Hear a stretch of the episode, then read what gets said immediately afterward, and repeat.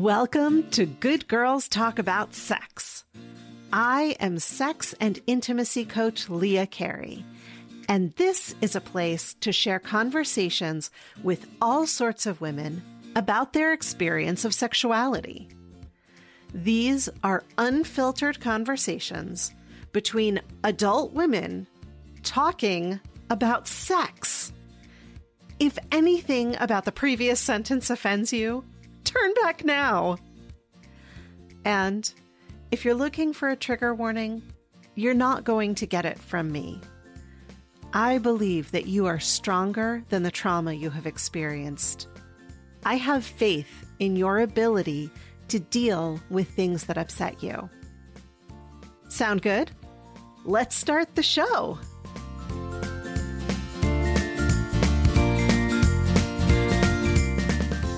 Hey, friends.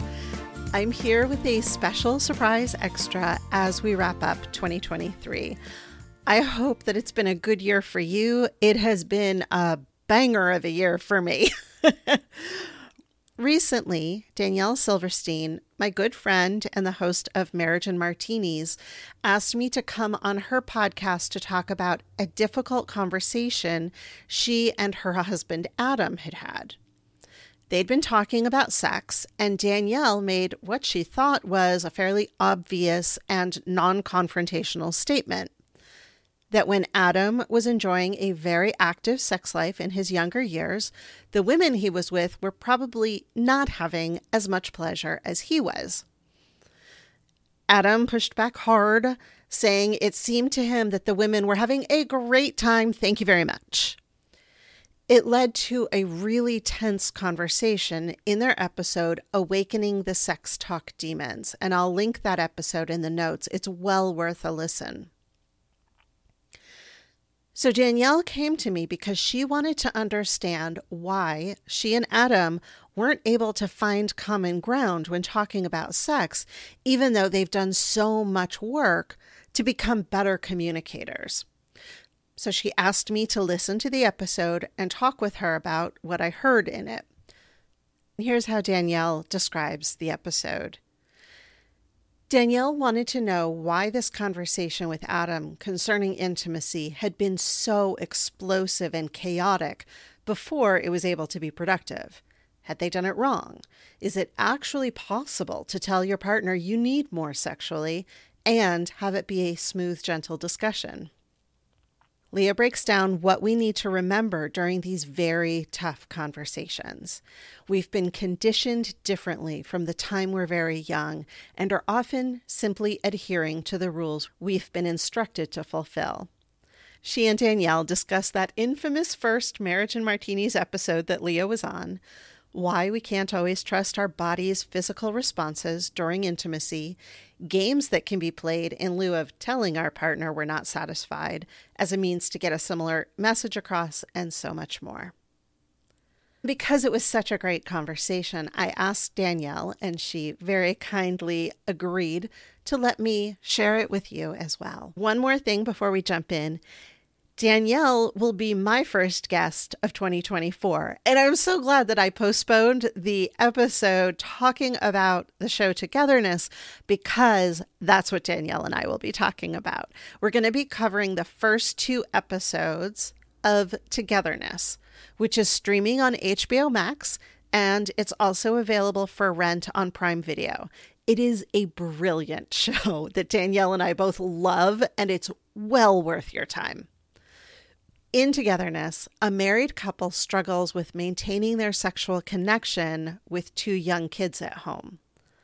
The mom is bored out of her mind with the sex that they've been having, and she wants something more. Meanwhile, the husband is aching for any type of sexual contact because the wife has been so bored that she hasn't really been having sex with him at all. It is so relatable. The first two episodes alone include conflicts and conversations over masturbation, kink, sexual fantasies, and even shocking your unsuspecting spouse with a domination scene. So, watch the first two episodes of Togetherness and then join me and Danielle in a deep dive into what it takes to keep the spark alive in a long term relationship. Okay, let's listen to Marriage and Martinis Navigating the Sex Talk Demons. And then once you start realizing that you were not experiencing at all what pleasure could be, the the irony is that when the woman feels so fulfilled, they want to have it all the time. Yes. To have the conversation of, I don't like the thing that you're doing because that's never going to go well. Hey guys, welcome to Marriage and Martinis. This is Danielle. Over the course of the five years that Adam and I, five plus years, Adam and I have been doing the podcast, I have spoken to hundreds of experts in all different fields. It's one of the greatest gifts of being a podcaster and everything that we do. Um, and to this day, Leah Carey is by far one of my favorite guests. And she's been on, I don't know, maybe five or six times by now because I truly feel like there are uh, only a few people in life whom I could say anything to directly about intimacy or um, just secrets or anything and they would make me feel like I was in the safest, most comfortable spot to be in. And I could truly say whatever and not be judged. I, I, don't think there are a lot of people in the world who I actually believe would authentically be so embracing and loving no matter what you told them. And that's how I feel with Leah. And that's why I've been so passionate about having her so many times on the podcast because she does allow Adam and me to reveal the most authentic, raw side of ourselves. And I know you're probably thinking, like, well, you guys kind of don't have trouble doing that anyway. But it's different with Leah because she can reflect on our conversations uh, as a sex and intimacy coach from a whole different angle. And she does. And Adam and I have had some of our most incredible conversations after meeting with Leah and during meeting with Leah. She's helped us a lot. I wanted to talk to her after the uh, opening up the Sex Talk Demons episode. If you've listened to that episode, and I hope you all have or will, Adam and I really struggled. We recorded the episode twice. Um, everything we said to each other just seemed to go wrong. Um, he constantly thought that I was accusing him or piling all this shit onto him. I constantly thought that he was just being unbelievably stubborn and letting his ego get in the way of a lot of things concerning intimacy I really wanted to say. Um, and I wanted her feedback about it because the conversation was so, so exhausting and draining. I thought to myself, oh my God, no couples are ever going to have this conversation if this is what it's going to lead to. So I asked her to listen to the episode and I wanted her to sort of break down a little bit, you know, what what could we have done better? I mean, the first thing we could have done better is we probably should have had her just in that episode from the beginning, but we did not. Um, I wanted to know what what can we do differently? How do we navigate that initial conversation so that it's not as explosive? Or how do we not feel like we just need to sit down and have this, you know, honest conversation and instead find other ways to get the same messages across?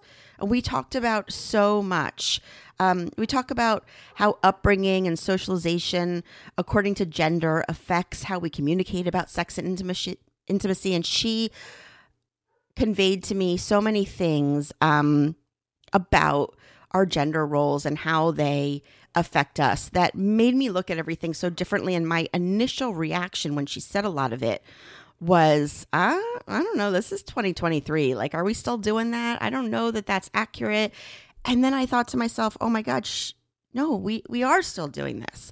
And, and sometimes I think we don't want to admit it, but there's just still so much of this dichotomous idea and um, teaching about what it means to be a girl and what it means to be a boy and how it makes us really uh, have this enormous disconnection concerning intimacy. Um, and, you know, she talks a lot about how we don't give any boys uh, any information about sex, right? The anatomy, touch, um, how long it takes a woman to uh, to climax, how much we need uh, more physical intimacy all the time rather than just when we're ready to have sex. Like all these things we just never talk about ever. Um, and she also talks a lot about some of the games that she recommends playing in the bedroom that kind of take a lot of the stress out of having these conversations. Um, and I'm a huge fan of all her games. Adam and I have tried many of them, and I love them. Um, and I do think that they work. So, um, oh, and we also talk about one of my favorite uh, things about the 19 i guess 80s and 90s which was skinamax. Does anybody remember skinamax? I think i'm gonna have to do a poll on instagram. Um, but please enjoy this episode. We do get a little deep into some dark heavy stuff concerning um, sex and a little bit of trauma and everything. So i do want you to take care when listening to this episode. Um, and it does get a little heavy at times. Uh, so please just be careful um, and also, please go sign up for Leah in my workshop that's coming up from January 25th to 27th. It's virtual and it is going to be fantastic. I will put more uh, in the show notes, but go join the waiting list. Um, and it will be on sale soon. It is going to be an incredible opportunity for powerful women to come together and just really be our raw selves and speak in a way that we don't feel like we can speak out in the world in our safe, cozy environment that we are going to have of just a whole bunch of us calling it like it is and embracing our sensual and sexual selves at midlife. So, anyway, enjoy this episode. Go check out Leah at leahcarey.com. I will put the link for Beyond Permission, the workshop we're doing in the show notes, and enjoy the episode. Leah, hi. Hi. How are you, Danielle? good, good. Uh, I would say that we haven't seen each other in a while, but that would be false. we have spent a lot of hours together yeah. recently. We have spent, and it has been glorious. And I think, um, I think I've already learned so much mm. with what we're doing, but we'll talk more about that later. And I've mentioned before that we're working on a workshop, and uh, there's nobody I would rather do it with. So I'm so happy it's with you. Oh, same here. I yeah, we'll talk about it more later but it just it feels so good it feels so right it does it yeah. does and last time you were on you spoke a little bit about you and your partner getting into an open relationship and i mm-hmm. know that uh, there has been a lot since then that you need to share we are not doing that this episode. yes. but we are going to do it. And um, I do know that if people have questions about that or are or it's something they're thinking about for their own relationship that they certainly should get in contact with you um, absolutely. because you guys have navigated that beautifully. It has been remarkably smooth for us and i i credit that entirely to the fact that this is the work i do so i know the questions to ask i knew the conversations to have and not to say that there haven't been speed bumps, because of course there have. But yeah, it has been the best possible choice for us and for our relationship. We are so much closer. We're so much healthier as a result of having become non monogamous, which I think goes against every cultural myth you could possibly imagine. Totally.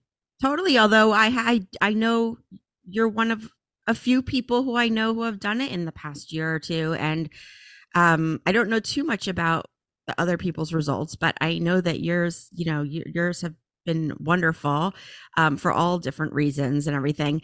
And I do want to get it. Maybe we'll get into that a little bit towards the end because okay, questions about that, um, sort of pertaining to me and sort of pertaining to um, like intimacy on a broader scale. So well, maybe we'll get into that. But I wanted to start because when we were talking during one of our workshop meeting sessions recently, I had said to you, you really should listen to the um, Awakening the Sex Talk Demons episode that I did with Adam probably back in July.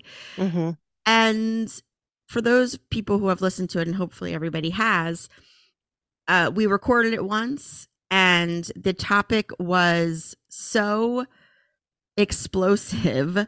Uh, me basically starting off by saying to him, maybe a lot of the girls who you were with in high school and college before me and me you know towards the beginning of our relationship and at times during our relationship weren't as satisfied as maybe you thought Mm-hmm. Holy shit he did not like that. He Yeah. didn't like it one bit. And what happened in that situation was i think the reason why so many of us never have the conversation. Uh it was exhausting. It Mhm. was impossible to penetrate his mode of thinking. Uh and and it wound up at the same time leading to one of the most constructive conversations we've ever had Mm. so all of that and i often find that with our our conversations adam and me and um that it, it starts out as being it's it, by the time we get to the get to the point where we can actually make progress i'm fucking exhausted you know Yeah. um and so but that one to me was at the beginning i said to myself uh, i never should have said anything this is why people don't say things to their partner when they're unsatisfied it is an impossible conversation to have Mm-hmm. and I want to start by saying, because I am going to talk openly about it, and Adam is not here to say his piece and everything, which I do feel bad about. And maybe he'll do an episode with you about it too. That'd be kind of Mhm. cool. But I do want to say this that since that conversation, which was in July, I also want to say Adam and I have a very solid sex life for, you know, most most of the times in our relationship we've done you know we that's not our issue usually right? It sometimes it is sometimes it isn't but at the core our foundation and our chemistry and our you know is all great. Um and since july right now in this place we're in we are by far having the best sex and intimacy in the bedroom that we've ever had Mhm. so he did totally step up in so many ways. But it was a real process to get here.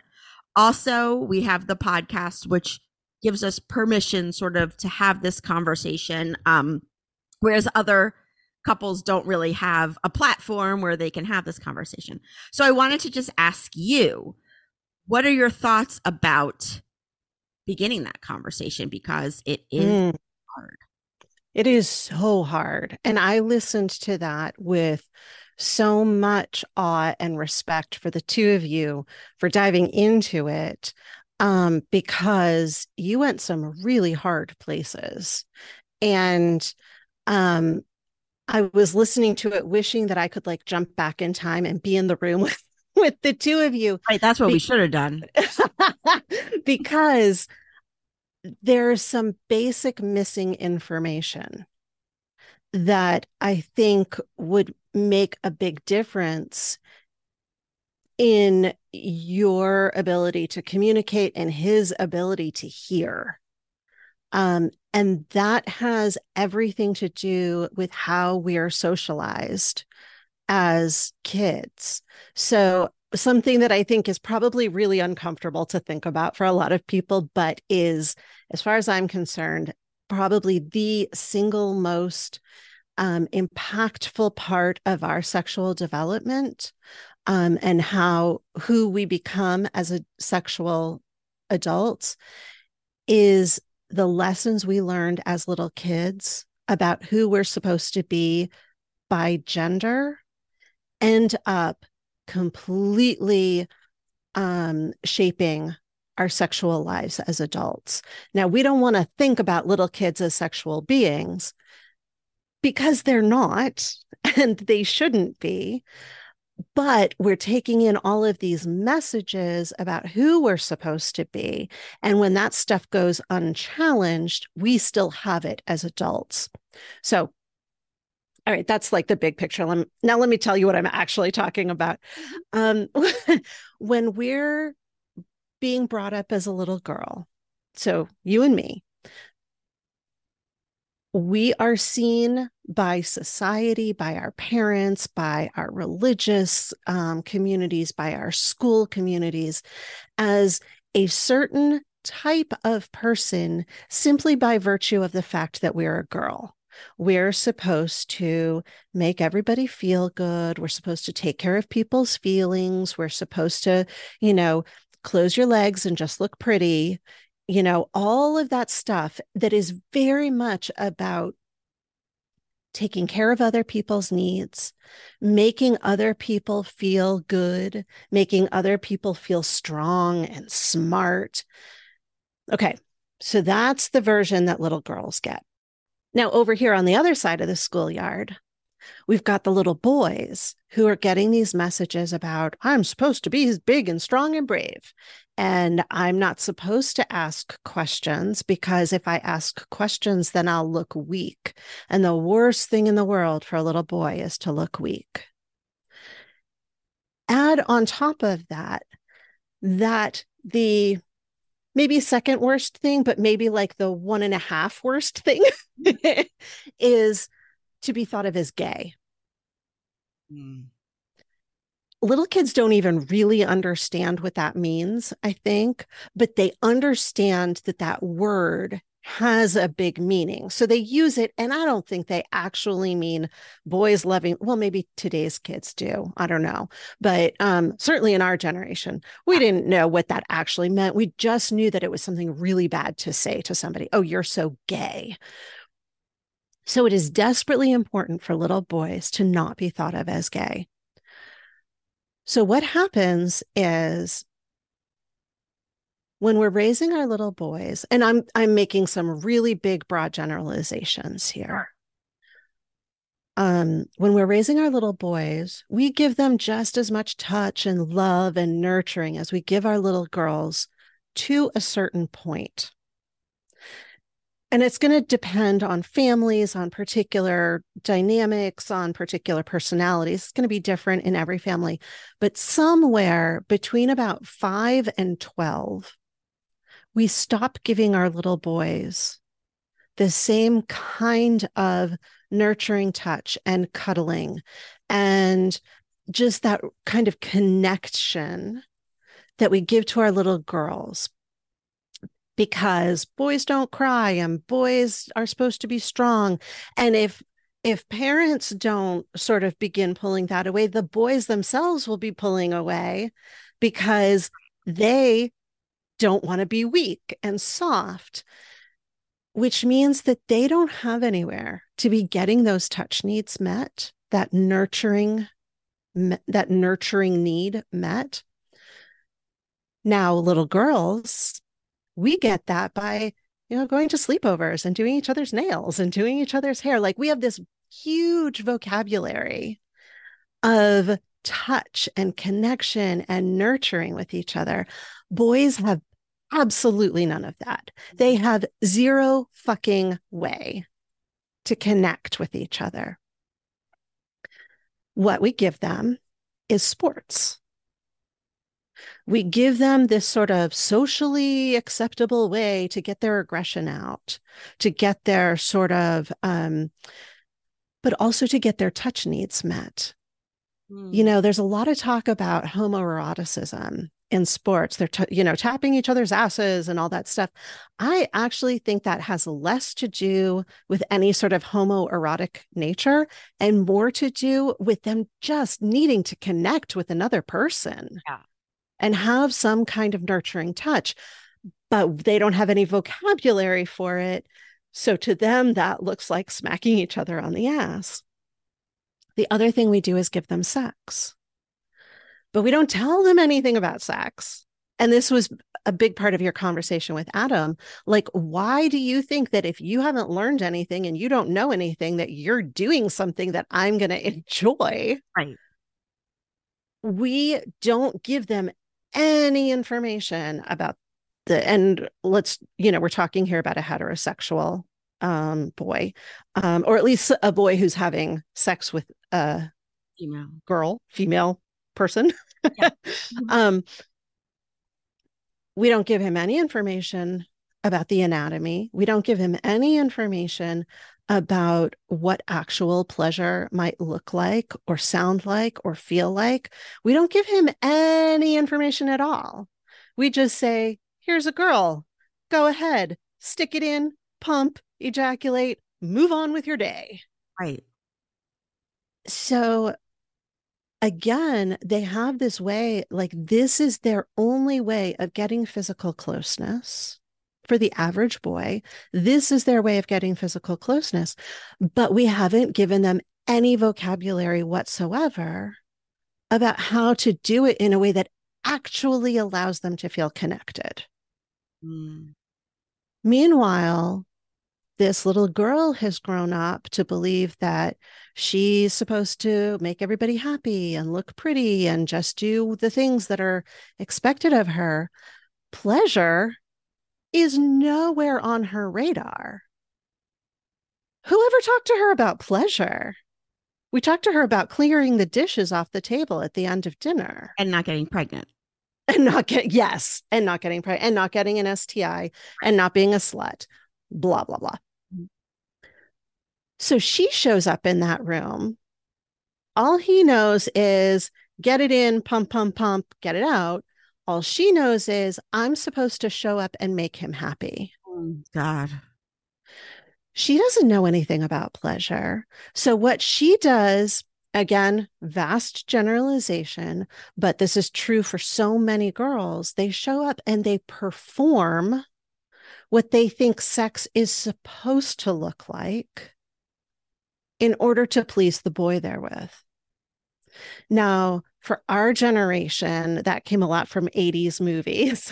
Yeah, and that's what I was going to say that, you know, there's the one place that I think they do get, besides obviously uh, porn, you know, Mhm.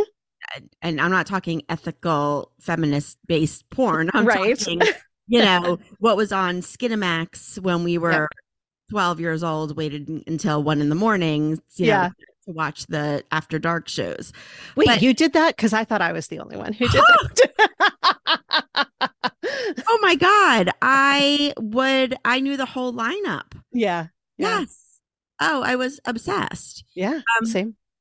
And, and so th- there was that. And like you said, when we were growing up, and actually now they don't, there's actually isn't maybe a, uh, a spectrum of what they're seeing. It's kind of like nothing or porn. I don't even know Yeah. what else they're, unless they're watching like romantic comedies or something. I don't know. But Yeah, but that doesn't. no longer a thing. And Yeah. so, um, yeah, that is one thing I think that that is so hard is that's the place that they're getting it. And Mhm. and it's funny because I guess that there's this obvious time frame number one from a movie standpoint of you only have 90 minutes to show an entire story so we got to keep it quick.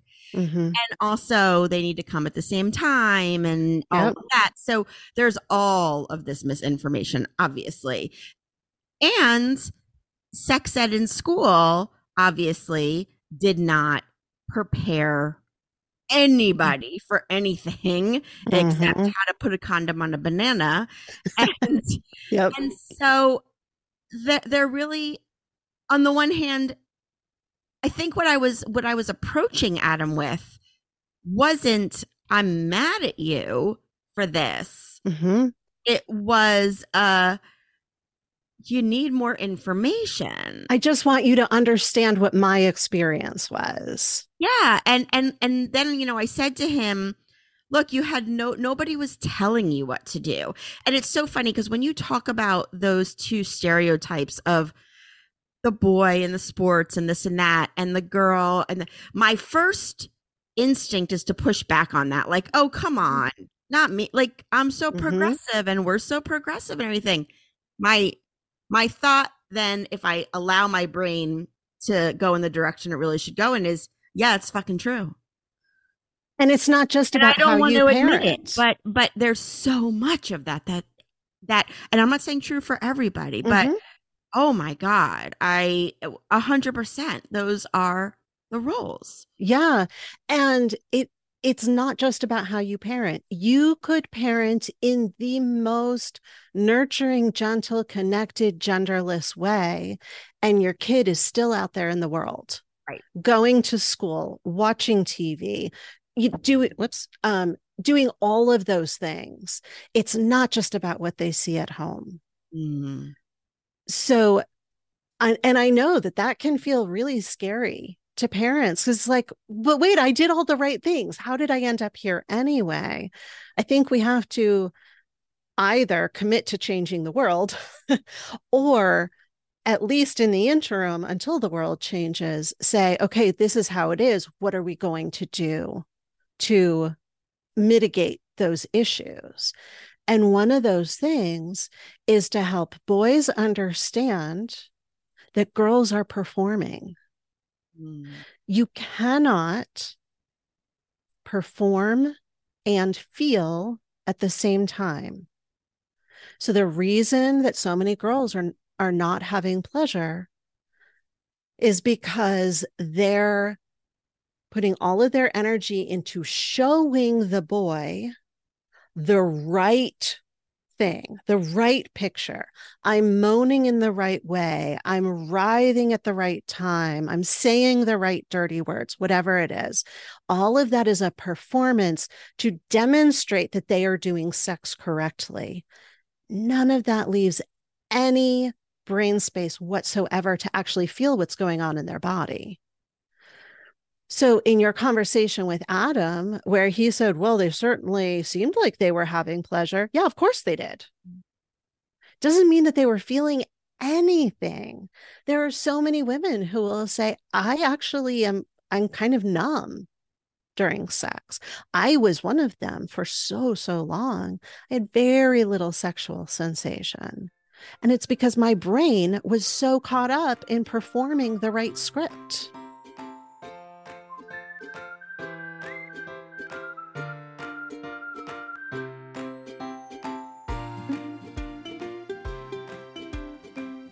Are you wondering what Danielle and I are talking about with this upcoming weekend? Well, let me tell you all about it. We are so excited to be planning a three day online workshop called Beyond Permission Unleashing Your True Sexual Self in Midlife. It's an event designed to challenge societal expectations and personal beliefs about women at midlife, and Danielle and I are so excited about this. Too many of us, including both me and Danielle, have wasted time waiting for permission from others to live our lives the way we want to. This weekend that we're planning together is all about realizing that we can grant ourselves the permission to be the person we want to be to wear the clothes we want to wear, to have the sex we want to have, to talk clearly about what we need in order to be happy and fulfilled, and so much more. Some of the topics we're planning to cover include busting myths about sex, gender, and sex while aging, what you need in order to feel safe and seen, body image and sex, effective communication about sex, making choices to support the experiences we want to have, what the quote unquote rules are of a committed relationship, growing inside a long term relationship, and more. The Beyond Permission workshop will be held virtually the evenings of Thursday, January 25th through Saturday, January 27th, and that's evenings in Eastern Standard Time. We had talked about the possibility of doing this in person, but ultimately decided that that would limit pretty severely the number of people who could attend and the geography and all of that. But this way, doing it online, we can invite people from all over the world And you can take it from home without even wearing pants. or if you want, we welcome you to show up in yourself the way that you want to be seen, whether that's, you know, lingerie or with your hair all done up or your hair in a rat's nest. We don't care. We want you to show up as the person who is most authentically yourself so that you can be seen in that space and we can all celebrate you. You do have to wear clothes. that is a platform requirement. But beyond that, show up however you want. All registrants get nine hours of class time with me and Danielle, plus replays for you to listen and re listen to at your leisure for seven days. There are also a limited number of VIP slots. Our VIPs will get extra Girl Talk After Dark sessions with me and Danielle, plus a special VIP box we're going to send you through the mail with all sorts of things to enhance the weekend and help keep you on the right track. And it's really fun. We've had so much fun putting it together. Everyone will also have the opportunity to attend special a la carte sessions on more specific topics like maintaining a sex life while being a mom, or dating at midlife, things like that. Plus, we'll be doing giveaways throughout the weekend of all sorts of, you know, fun, sexy things. And you'll have the opportunity to meet women from all over the world who are asking the same questions and wanting the same type of community that you do, where you can talk openly about all of these things. So early bird registration opens today and it is open through January 4th. Early bird pricing includes not only a great discount, but you also get a free a la carte session. Plus, for our podcast listeners only, we have a $20 off coupon code. That's Beyond 20, B E Y O N D 20. For a few days, lay down the load of the good girl, the caretaker, everybody's mom, the people pleaser. You're going to be surrounded by people who celebrate you for showing up in your truest self. So join us at Beyond Permission, Unleashing Your True Sexual Self in Midlife. Information and registration is at beyondpermission.com. Early bird pricing is available today through January 4, and we expect the VIP slots to go fast. So get your tickets today at beyondpermission.com and use the code BEYOND20 for $20 off your registration. One more time, that's beyondpermission.com.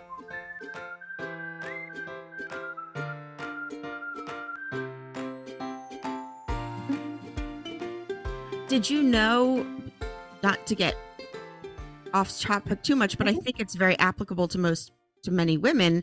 Did you, I mean, did you know that there was a lot of pleasure to be had? You just weren't having it? Or mm-hmm. did you feel like it was all a lie? And, and I guess I ask from the sense of, you know, I think with self pleasure, we all we kind of know what's attainable and then you know and then so many look there were definitely times in our relationship where i would be like waiting for him to fall asleep or waiting for him to go mm-hmm. out of the mm-hmm. room so that i could finish the job mm-hmm. um, and and sometimes i think that you know look you could say to them also it's not going to happen i'm just going to do it my you know myself and that's fine mm-hmm. and sometimes that happens but obviously there it wasn't like i was saying like you know what? Tonight's not going to be the night. You go to sleep. I'm just going to be more efficient and do it myself.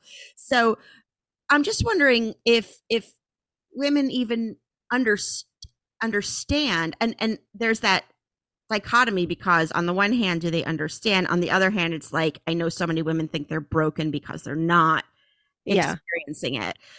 But uh, I guess are women thinking, well, I I'm just not capable of having an orgasm. So so thank you for continuing to expand on that because the part that you got to about feeling broken is is exactly who I was. I had fantasies about what great sex could and would feel like. I was obsessed with the magazines and the TV shows when I could see them obsessed, like obsessed with the idea of what great sex would be. But I was absolutely convinced that I was broken because I wasn't having any of the experiences that I was reading about or seeing or anything. Um, I also have a history of abuse, which has to some extent disconnected me from my body. And this is something that I continue to work on. Um, it is, you know, I've made so much progress in the last bunch of years, but I'm nowhere close to quote unquote fixed. Mm-hmm. Um, I still deal with issues around feeling, allowing myself to be really present to pleasure because there are still times when my brain will say, whoops, we're we're feeling that good thing. That must mean we're in danger. And so I'll take off. That is a whole other conversation. Sure. But I think it's an important one to um, just acknowledge that that there is these sort of um, we don't know how to feel pleasure because we're so busy performing. And then there is also another box for some of us really just are so disconnected because it wasn't safe to be in our bodies that it's, you know, also a thing uh, that needs to be looked at and dealt with. Mm-hmm. Did that make sense? Yeah, definitely. I, I do think that so many of us are not in touch with our sensual, sexual selves uh, I don't think we understand the height to which we can achieve pleasure, even if it's not an orgasm. Um, and I know, look, even when you're going through the motions with sex and everything, look, it can feel good. You know, it's oh yeah. You know, it feels good. So you think, all right, that's enough. I felt good during it. Like I didn't mm-hmm. feel bad.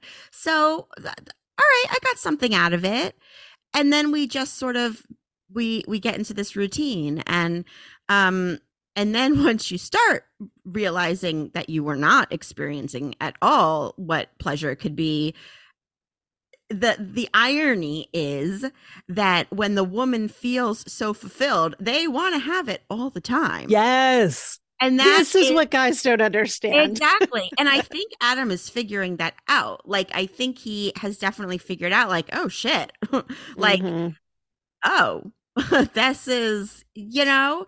And and again we it, it, wasn't that i was never having orgasms and it was never it wasn't that i was never um feeling pleasure and we weren't experimenting and doing great you know things and and talking to each other and everything. It just was it was like a hit or miss. Mm-hmm. it was a oh that worked tonight. That's awesome. Yeah. And then the next six times it would be back to the oh, all right well i guess it's not going to work again. And mm-hmm. um so so there was i never knew. And you know and then those nights when it would be really really good i'd be like yes that was you know it worked. Yeah. Um so so the consistency wasn't there. And yeah. And i think that a lot of that has to do with how present you're able to be. Like on those nights when it really hit, what was going on inside you? How connected did you feel to Adam versus, okay, I'm going to show up and do the things tonight? I bet on those nights you were feeling really connected to him and you were in a place inside yourself that was like, yeah, I really want to be open because that's what allows us to have those feelings is that openness, that vulnerability, that connectedness and that unclenching. Yes. Oh my God. Yes. Yeah. And you said something else a minute ago. You're talking about like just get it done and have an orgasm and okay. And I I do want to pick that up because you know, I've been saying eh, you can't both perform and feel pleasure at the same time. And there may be women who hear that and think, well, but I have orgasms, so this must not apply to me. That's not necessarily true. So okay, I'm going to do like the layperson's version of science here. I am not a scientist. Mm-hmm. Um, but so super from a layperson to a layperson. well, then please correct me. so our body is made up of multiple different systems there's the system that we're very conscious of where we walk and we talk and we think about what we're going to say and we think about what we're going to do. There's all that. And then there's all of the stuff that just happens automatically without us ever thinking about it. Heart beating blood pumping lungs breathing all of this stuff. All of that automatic stuff um, is part of the autonomic nervous system.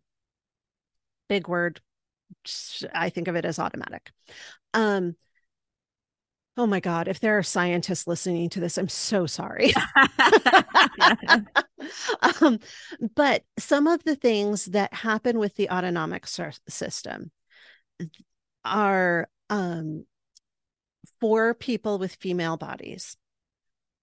When there's any sort of sexual stimulation at all.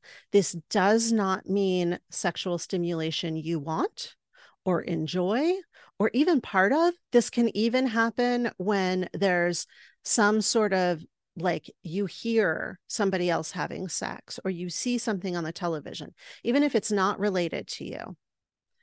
Your autonomic system will automatically start lubricating and sending blood to the genital areas not because you want sex necessarily, but because, and this is kind of dark, but because our bodies are programmed to be as open as possible if we are attacked, so that there will be less tearing and less trauma. So our genitals begin to automatically lubricate wow. even if there's stuff going on that we don't want. This is work um, that you can read about in the Emily Nagoski book, Come As You Are. Yeah. Um, she she writes beautifully about this, and I am doing, you know, I'm butchering it, but um, but our genitals begin to lubricate so that if something happens, there'll be less damage.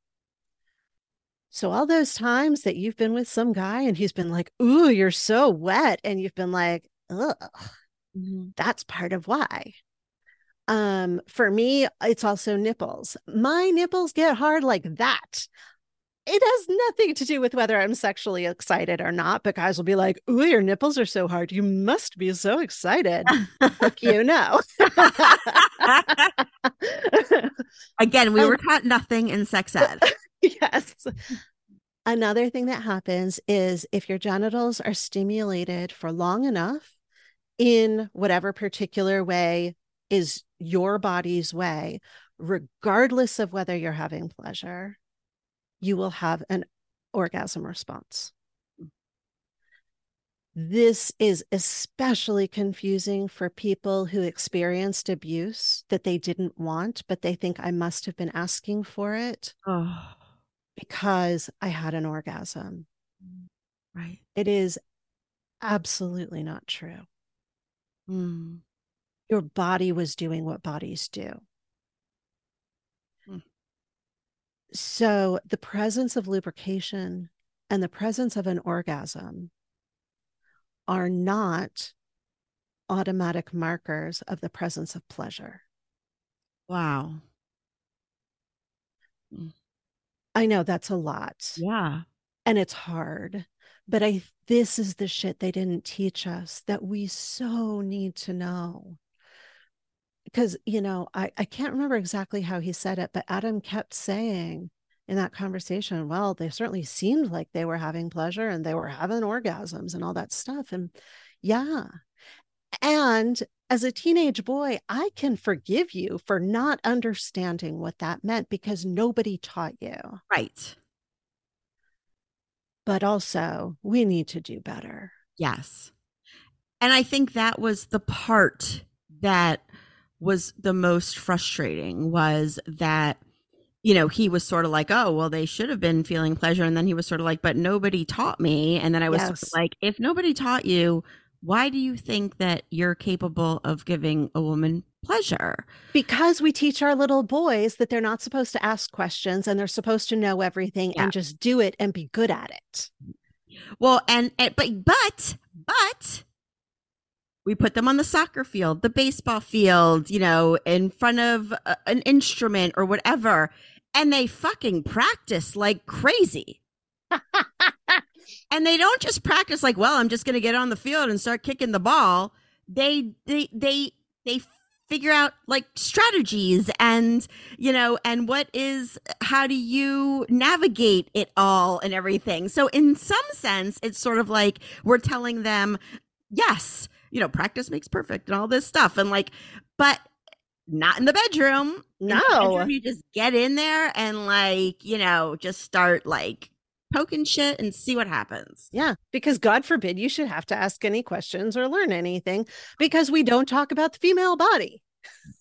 All right, like, so now I I want to get to the how do we start to have look, if you can't have that first conversation and and i know how draining it is to, to have that mm-hmm. and i think what adam was saying to me during that conversation was oh my god you're just piling on this shit on me from nowhere and mm-hmm. and you can't have the conversation until you're ready to have the conversation right so yes. even though i think i was dropping some hints here and there um and he obviously wasn't picking up on them I, you can't talk about it till you're ready to talk about it and then when I insinuate to him that he should research stuff and and maybe and, and you tell and maybe I'm wrong, right? Maybe, you know, maybe that's not what we should be expecting. I don't know.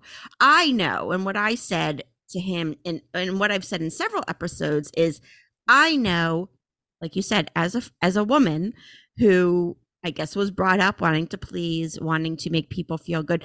And also just my inner core of I just want to, you know, everyone to feel pleasure and joy and uh, you know, I can't imagine finding out or thinking even for a second that I didn't know how to make somebody feel good.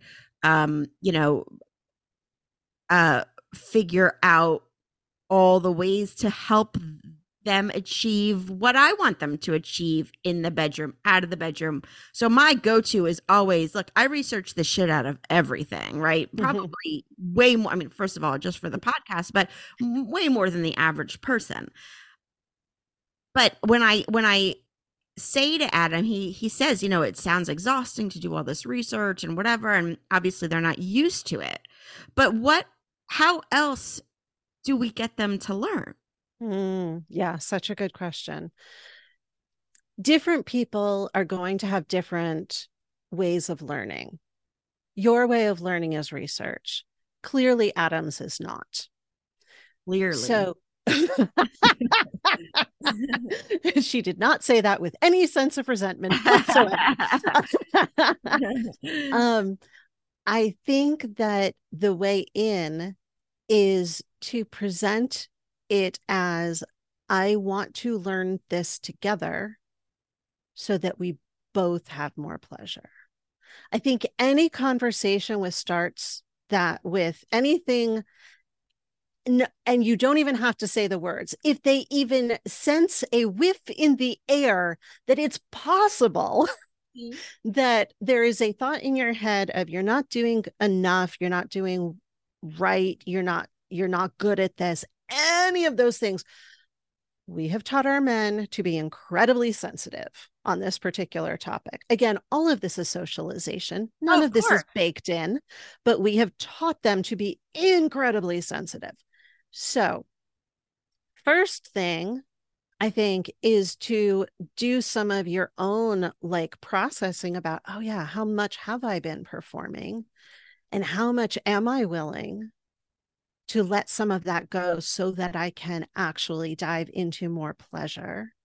So that's some internal work that has nothing to do with them, honestly. Another piece that can be really helpful is to think about how they were socialized, to think about the fact that they are not being assholes or, you know, just completely um stupid or disinterested. We literally did not teach them that there was a skill set to be had let alone what the skill set was. We taught them that they didn't need anything. So the fact that they didn't bother learning anything is a cultural issue not a person issue. He's not being an asshole mm-hmm. just because he followed the training that he was given. So so those are two things that have to do with your own mindset and how you approach your partner. Looks like you're about to say something. No no that makes that makes so much sense. Yeah and i always i always try to say because when you have these conversations it's really hard because people's first reaction is oh you're a man hater. You're man hating. Mm-hmm. and and my my response is always not at all. I'm society hating. I'm yeah I'm pissed at mm. the system. I'm pissed that we don't have any fucking sex ed. I'm pissed that you know we've allowed these cycles to continue. I'm I'm pissed that it takes this much work to recognize that we are extremely sexual beings and we have these needs that we deserve to have met. And mm-hmm. in order for us to get what we deserve, like Adam said, the research sounds exhausting. Yeah, well, no shit. Think of how fucking exhausting it is for us to have to fu- constantly, like you said, perform.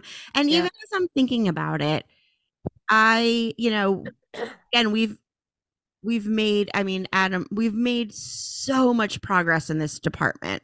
Mm-hmm. Um, and I am so like proud of how we've done it, right? In the bedroom, we still got a lot of work to do out of the bedroom, but but but I also still think to myself, mm. even even now when you know I'm letting Adam, you know, see me in the light for, you know, all my body parts and and yeah. all of that and whatever. I still know that there are some times that I'm like, oh God, does my face look terrible when I'm making, mm-hmm. you know, like there are still times when I'm like, mm, the lights are on now, so it's all, and and it is, it's an instinctive, or maybe you know, conditioned reaction that takes a really long time to unlearn. Well, it's a conditioned reaction that has been drilled into your head every minute of every day for the last 45 years. Yeah. You don't turn that shit off just like that. Mm-hmm. This is why I think it's so important to start really curating and paying attention to what we allow into our eyes and into our brains. And that's something that we'll talk about um, at this workshop that we're yeah, going to be talking about. Definitely. Um, because one thing that can be really hard is to try to change your mind when you're still surrounded by all of the same circumstances that created that mindset in the first place. Um, you know, sort of, I think, was it Einstein who said you can't do the same thing over and over and expect different results? I don't know. If, Sounds good. Somebody said that. Clearly not a scientist. Um, but if um if we're surrounded by all of this messaging, just think about every sitcom you've ever watched about the stupid husband and the long suffering wife, but also she always looks good and she always says the right things and she always loves him the right way. Like that shit is going in. Mm. And we, if we're trying to learn a different narrative, but we still have all the same shit going in all the time, it's going to be really hard to start to change that messaging. So, the more that we can begin to shift what's going in to our brains, the easier it will be to shift what we're thinking and how we're feeling, but it still is not going to happen overnight. It took 40 plus years to get here. You cannot expect it to just disappear in a day or a week or a month or a year. I've been actively working on this for seven years now. I still have lots of body image issues. I there are still lots of times when I'm in bed with my partner or someone else and I'm like, "Oh god, how how does that look?" Mm-hmm. Absolutely. Yeah. It would be unreasonable to think otherwise. Right. Right. I know. And we could just like even, you know, let a little bit more of that go, then mm. uh, and I I know the the difference, the unclench versus the clench, right? The mm. oh, if I don't if I don't position myself this way, I'm going to there is just such a difference physiologically and how when you let yourself relax mm-hmm. how different it is absolutely yeah i was also going to say you know what about people who are worried about saying you know what let me show you let mm-hmm. me show mm-hmm. you what how to do it or moving their hand or moving you know or how do we do that in a way that's less like, all right, what you're doing sucks. And so I'm just going to fix it for you. Yeah, exactly. Um, so this is something we've talked about on this show before that I know you love because you've brought it up with me multiple times. Um, the absolute pinnacle, I think, of how to do this well is the three minute game. Um, and your games. Your games are my favorite. Okay. I need to just do a book of games. Yeah, I that's funny. I've actually thought about it. I yeah. should do that. Yeah. Um, you can you can download it at leahcarey.com forward slash three minutes. Um, and it's a very short game. So even if you have toddlers in the house, you should still be able to find three minutes at a time, hopefully. um, and this is about you and your partner discovering things together. The reason that I like this is there is never a moment in it when you say, You did this wrong. Could you do something else instead? Instead, you're saying, I would like to try this. Would you try it with me? It's inviting them into the process. It's inviting them to be part of the exploration so that when they discover that thing that makes you moan and writhe, they get to feel the celebration of that. They get to feel like, oh, I, I did it. I, I got to the top of the mountain. uh-huh. Yeah. So the the very um, brief description of this with the three minute game is um, one of you lays down one of so one of you is the receiver one of you is the giver. The person who's giving says how would you like me to touch you for 3 minutes? It can be a really challenging question to answer when you've never been asked mm. by somebody who's really intently wanting to know your answer. But at whatever point you have an answer you tell them i want you to stroke my hair I want you to rub my back. I want you to suck my nipples. Like it can be anything. It doesn't have to be sexual, it can be. Then they set a timer for three minutes. And what that does is it lets both of your brains relax so that the person who's giving doesn't think, oh my God, how long is this going to go? Have I done enough yet? Right, right and the person who's receiving doesn't think, oh my God, am I asking for too much? Is this going on too long? Should I tell them to stop pivot?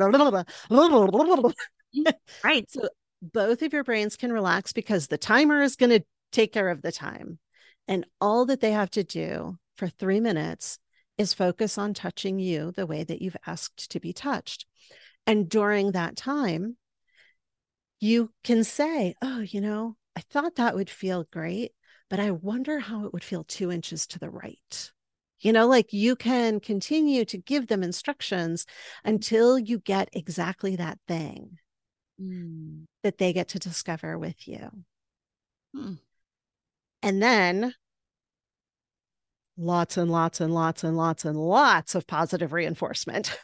oh my God, that thing you did. Oh my God, that was amazing. I can't wait till we do it again. And then tomorrow, oh my God, I, I'm still thinking about that thing you did. You know, like lots of positive reinforcement so that they can really anchor in, oh, that's a thing. That's a really good thing.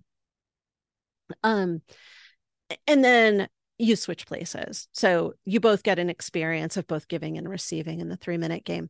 Um, in this way, I don't think that it's necessary to have the conversation of, I don't like the thing that you're doing, because that's never going to go well. Mm.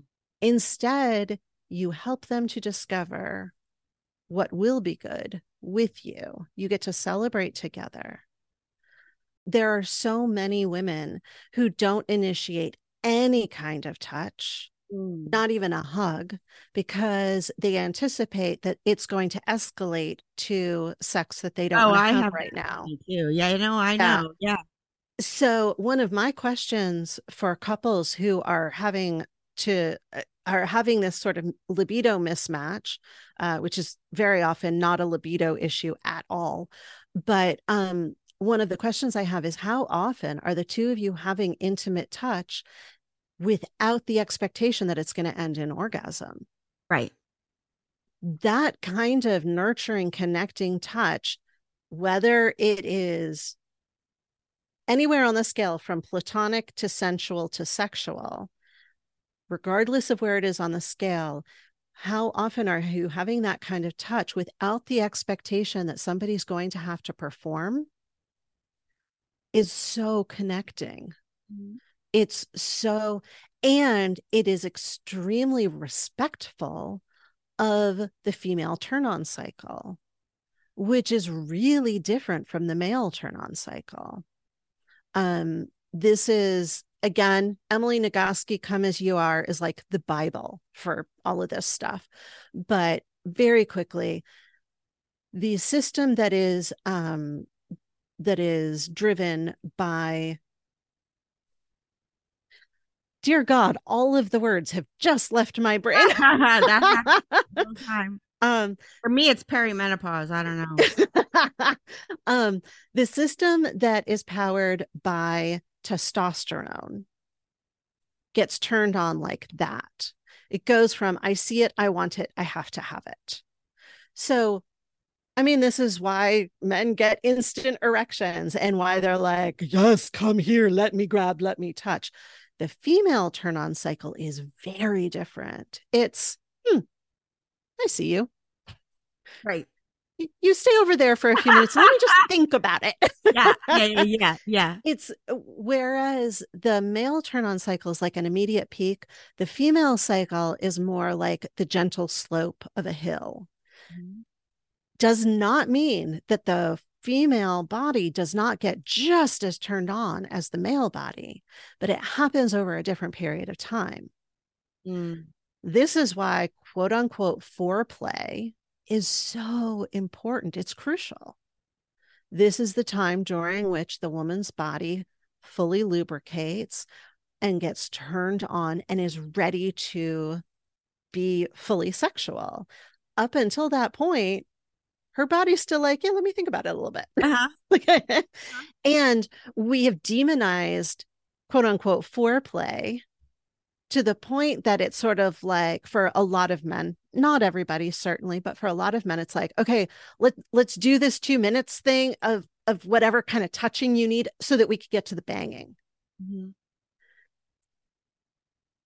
And just like you were saying a little while ago, the more that we can help them to understand that if you stick with us through the pleasure cycle, through the turn on cycle, it's going to be so much more fun for both of us. And I'm going to want it more. I'm going to want so much more, but I need you to be a little bit patient. Yeah. Right. Right. It's so true. Mm-hmm. Yeah.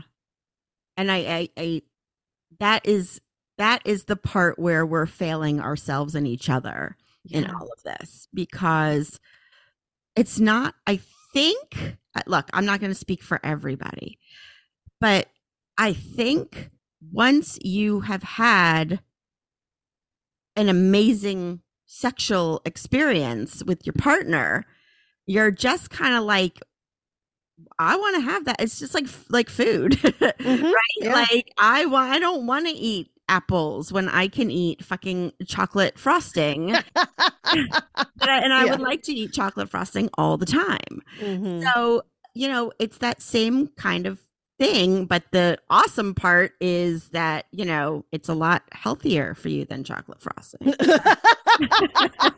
it's good for you. yeah. So, um, yeah, so I just it's that get disconnect to me is so frustrating, you know, because I think what was happening was I when Adam and I would have a really good experience, you know, when we would try something and it would be fantastic, or he would hit the spot, or, mm-hmm. you know, and there are certain things like I always say, like, I could kiss Adam all day long. He's a really, really good kisser. Mm-hmm. There are certain things that, like, maybe he wasn't as attuned to, you know? Mm-hmm. And so once, when that one thing would happen and then the next time it wouldn't then i would sort of be like mm, do i want to take my chances do i want to it was a mm-hmm. crapshoot Mm-hmm. Where, as opposed to if you can communicate every single time and say, "Hey, that was working for me last time, but tonight it's just not. That's not working for me." Like, let's. Then you can have the every time. Mm-hmm. Yeah. Rather yes. than every fourth or sixth time. Mm-hmm.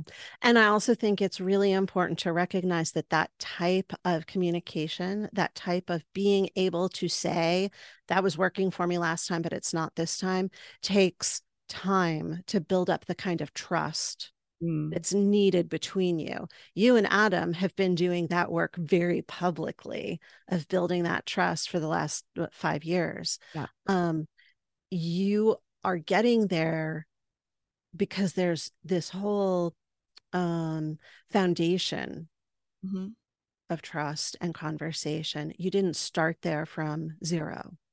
So I, I think that I don't want to give anybody the idea that going from zero to a hundred over the course of a day or a week is necessarily going to be a great idea that has really great results. Sure maybe if you do it like you know if you bring in somebody like a coach or a therapist like the work that I do working with couples where somebody can be there to help guide the conversation not and this is something that I think comes up with people like, oh, I don't want to talk to a, you know, a therapist or a coach because they're going to take your side. Like if it were, let's say you and Adam five years ago, he might have said, well, she's a woman. She's going to take your side and she's just going to tell me all the thing, all the ways that I'm wrong and all the bad things that I do. No, it is not my job to call balls and strikes. Mm.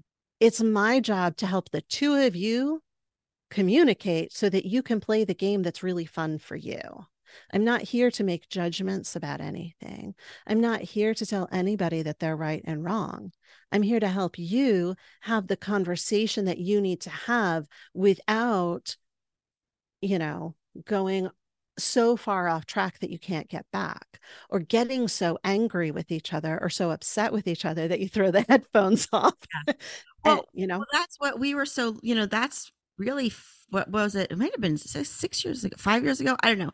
That first conversation we ever had. I have to pull the episode again and and relaunch it because I mean it's still there, but I, people should listen to it because if they do listen to it, first of all, it was when Adam said his very famous, and he mm-hmm. hates when I bring this up, so I'm not even going to bring it up. Listen to the episode. But I will. When when Adam said, "When I'm done, I'm done." right. When I'm done, I'm done. Right. And and and in that moment, and after that episode, people were like, "Did he really just fucking say that?" Mm-hmm. But at the same time, one of the most amazing things about Adam in this space and as a podcaster is that he says all the things and is sort of like, "Yeah, I'll yeah. say it," yeah. you know, which is amazing and makes me admire him so much. Yes. And when he said that and we got those reactions and everything, and you talked us through that, that was really the launch of the okay, maybe we have some work to do. Mm-hmm. And and without that conversation, I don't know that we would have started doing the work. And like you said, it was not overnight. It has mm-hmm. not been overnight. And but it has gone in increments and and allowed us, you know, on a broader level to, you know, to have hard conversations. And look, obviously, anybody who listened to our episodes from the last few weeks know we're nowhere close to being done.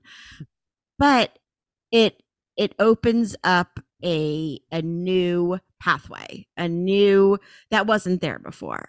And it it allows for more openness and you know experimentation and all of the all of that so you know i do and i i think adam would agree too that when we talk to you you know or when we talk to our regular therapists that you know our couples counseling therapist um it it you have a conversation in a way that you just can't have by yourselves mm-hmm. you just can't you know and there's a lot of conversations we can have ourselves and there's some that we just if we want it if we want it to be effective we just need a, a mediator or, or yeah. you know, and some some a voice of knowledge yeah so uh, um I'll, and that's I'll not a sales pitch i mean like they everyone out there like oh leah pay her for this episode no she did not but i have to say that there is you're so gentle and calming and mm-hmm. um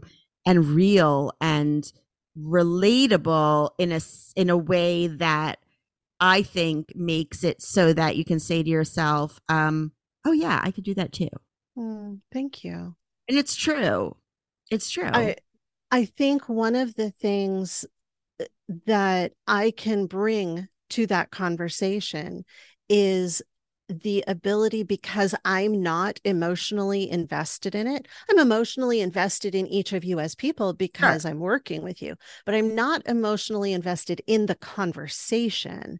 So I can help to slow the conversation down so that, you know, one of you says something. I don't like when you say I'm done, then I'm done. And then he jumps in, and, and that's terrible. And he jumps in and he says, But you don't understand what I was saying. And then you jump in, ah, right, right. and it just escalates so quickly. Out so unproductive. and what that third party who's not emotionally invested in that conversation can do is say, Okay, hold on. Let's back up.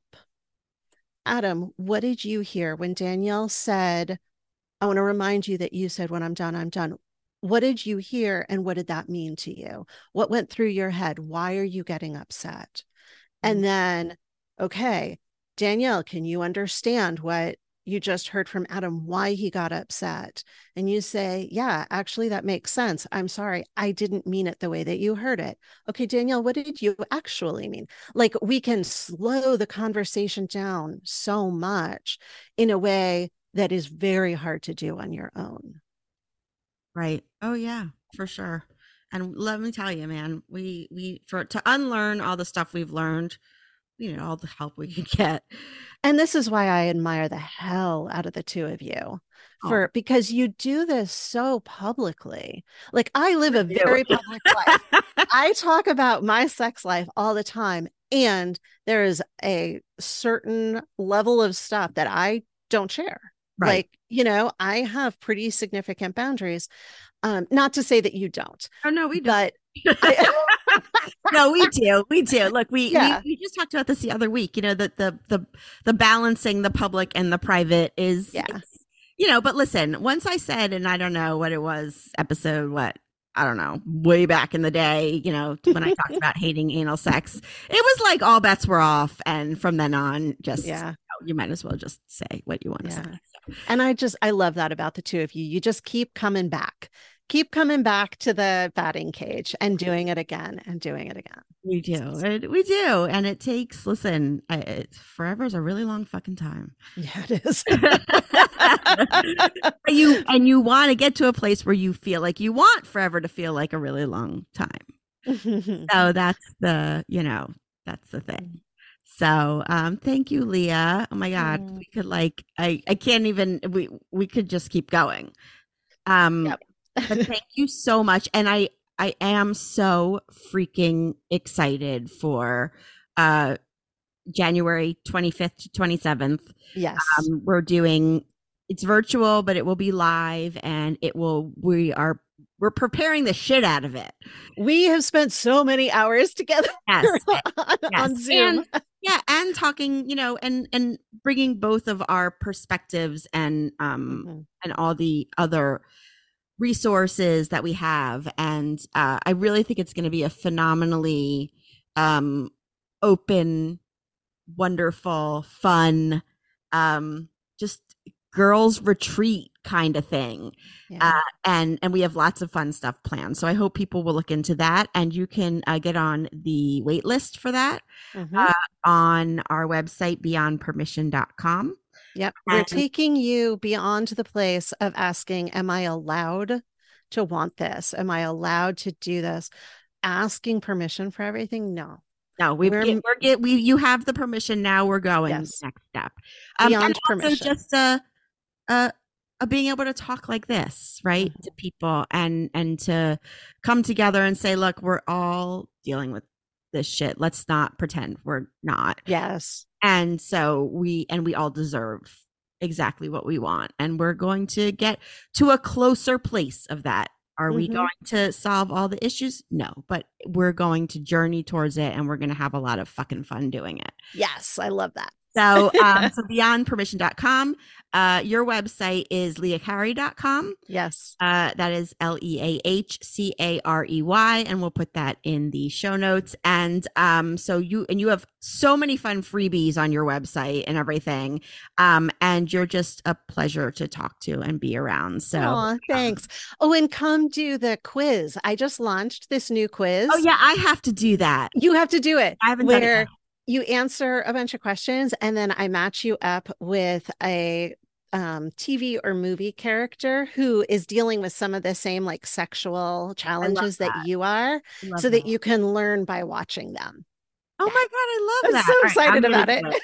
I'm gonna do it and then we'll talk about it. Maybe Okay, on cool. the next episode. All right. Thank you so much, Leah. I love you. I love you too, Danielle. You have a great day. You too.